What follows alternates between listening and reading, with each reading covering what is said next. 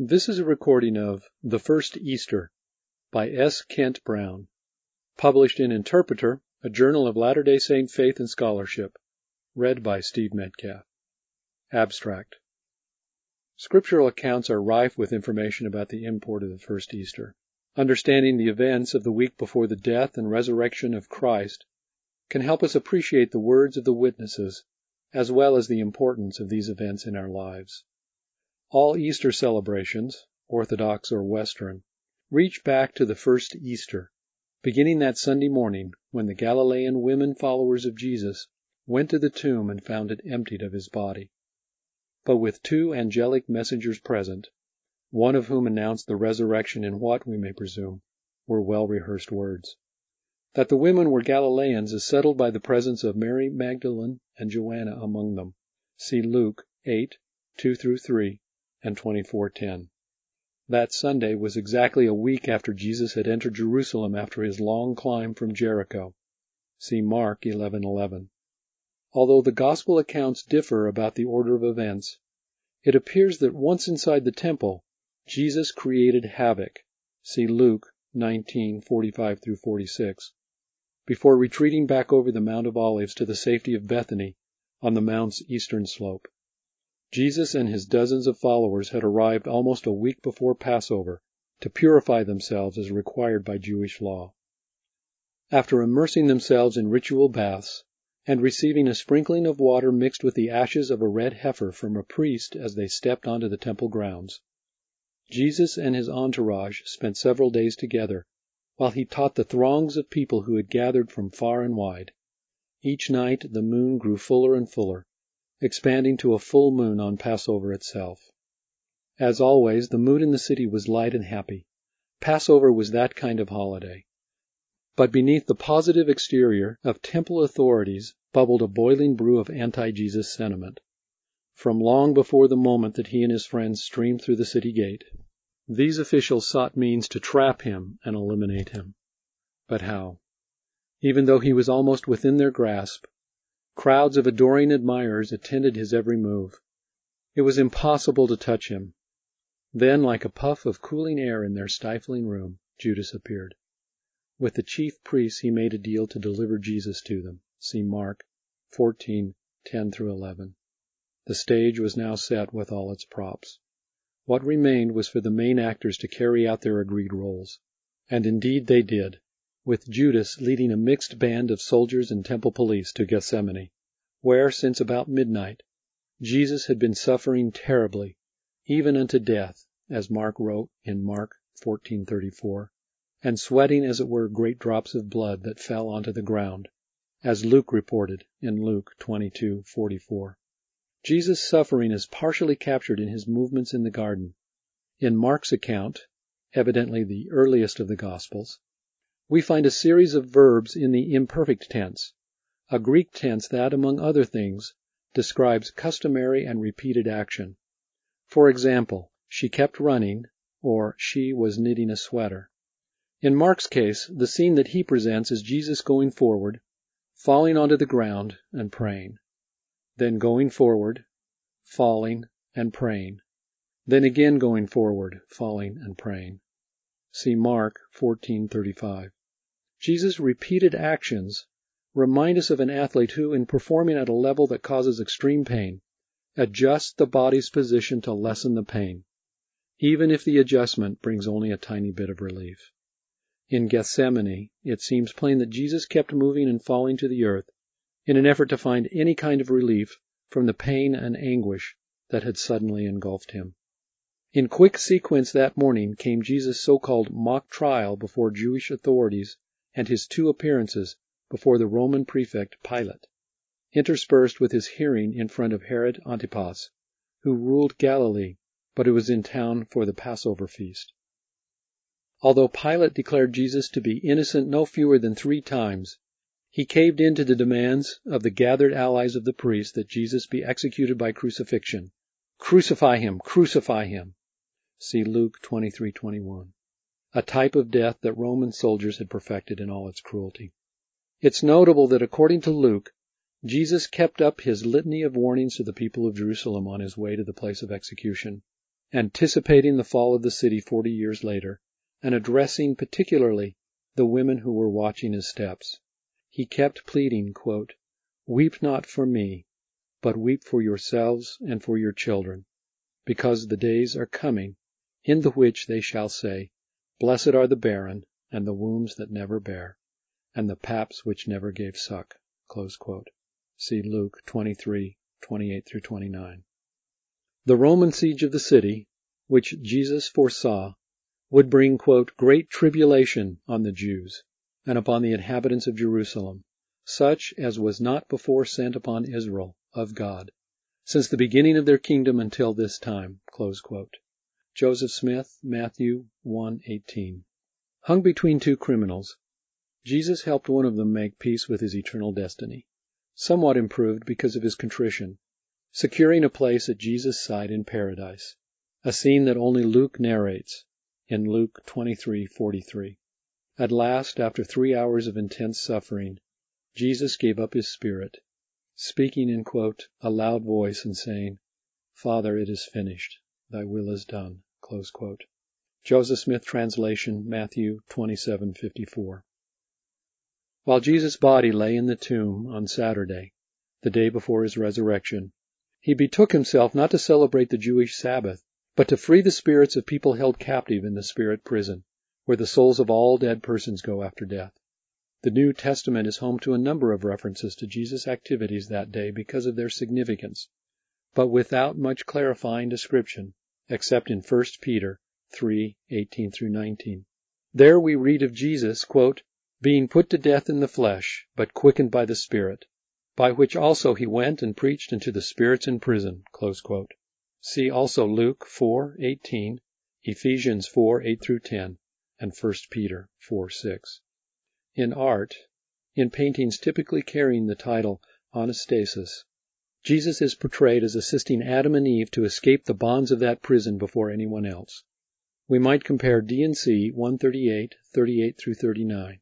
Where, in the vision of Joseph F. Smith, Adam and Eve receive first mention, hinting that President Smith saw them before seeing others. Matthew preserves the only account that comes close to an eyewitness report of the resurrection itself. Even that rehearsal is unsure because we don't know if the guards posted at the tomb by Jewish authorities saw Jesus depart the chamber. They apparently saw, quote, "the angel of the Lord, whose countenance was like lightning, who descended and rolled back the stone from the door and sat upon it." Close quote. By that point, presumably, the guards were as dead men and did not see Jesus leave the tomb. See Matthew twenty-eight, two and four. But enough detail lies in the story to tell us that the guards talked and people listened to their experience. See Matthew twenty-eight, eleven through fifteen. Yet the angel was the only on-site witness. But witnesses of a different sort soon made themselves known to other believers. Early that Sunday, the now resurrected Christ granted appearances to three individuals. The first was Mary Magdalene. See Mark sixteen nine. After reporting the empty tomb to the disciples, Peter and John, and hurrying back to it, Mary lingered near the tomb where the risen Jesus appeared to her and empowered her to bear witness to his brethren about his ascent to the Father. See John twenty, one through eighteen. From John's narrative, we learn that she was not allowed to touch the risen Lord before she went to inform the other disciples. The Greek verb haptomai means more than a mere touch, instead signifying to embrace or to cling to. She simply saw him, recognized him, and heard him speak, which was enough. Peter received the second appearance. We know almost nothing about Peter's encounter with the Savior except that it occurred. Neither of the sources records where and what time of day.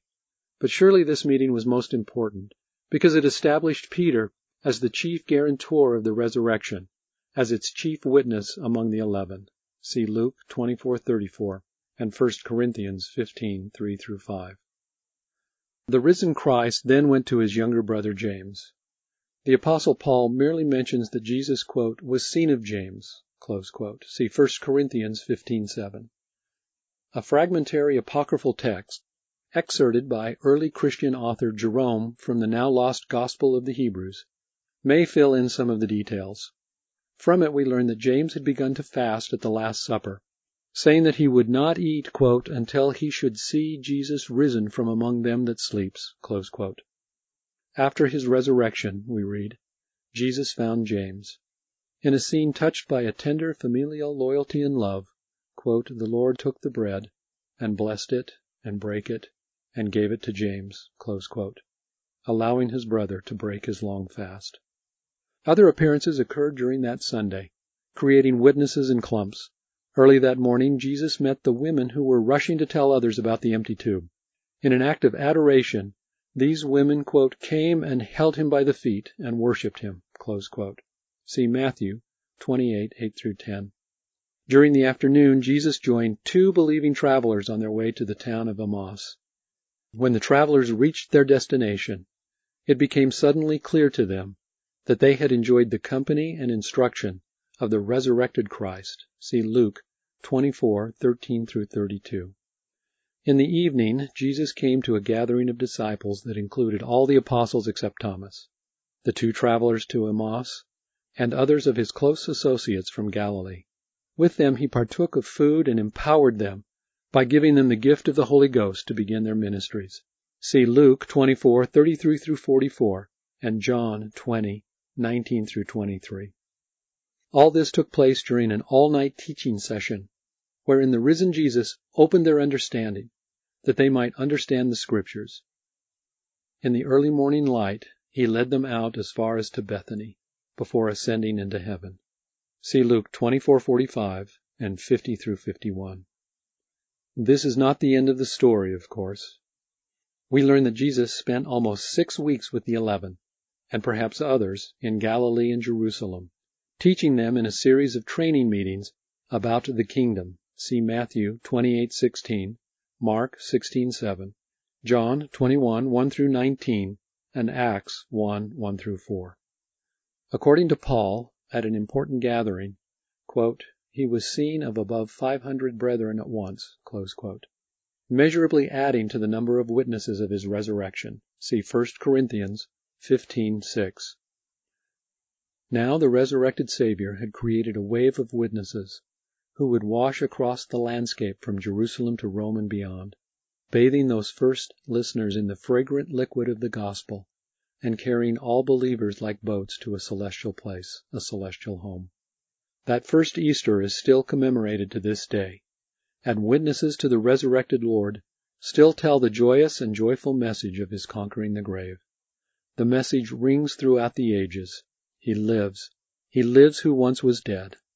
This Easter, in a distant echo of the first, believers can still be lifted and buoyed toward their celestial home, reassured in the hope of a Christ risen and appearing still.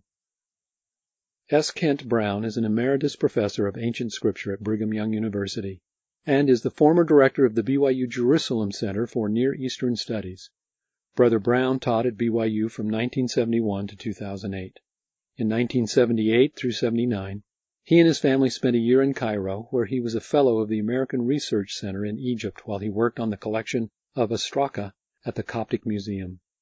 In two thousand seven and two thousand eight, Brother Brown served as the principal investigator for an archaeological excavation in southern Oman. In the world of documentary films, he has served as the executive producer for Journey of Faith, Journey of Faith, The New World, and Messiah, Behold the Lamb of God, all productions of the Neil A. Maxwell Institute for Religious Scholarship at B Y U. His most recent book is The Testimony of Luke, which deals historically, culturally, and doctrinally with each verse in Luke's Gospel, and is available in hard copy and electronic book form from B Y U Studies, Deseret Book, and Amazon.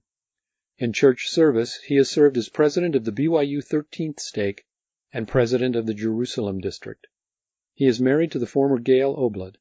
They are the parents of five children and the grandparents of twenty-five grandchildren and two great-grandchildren.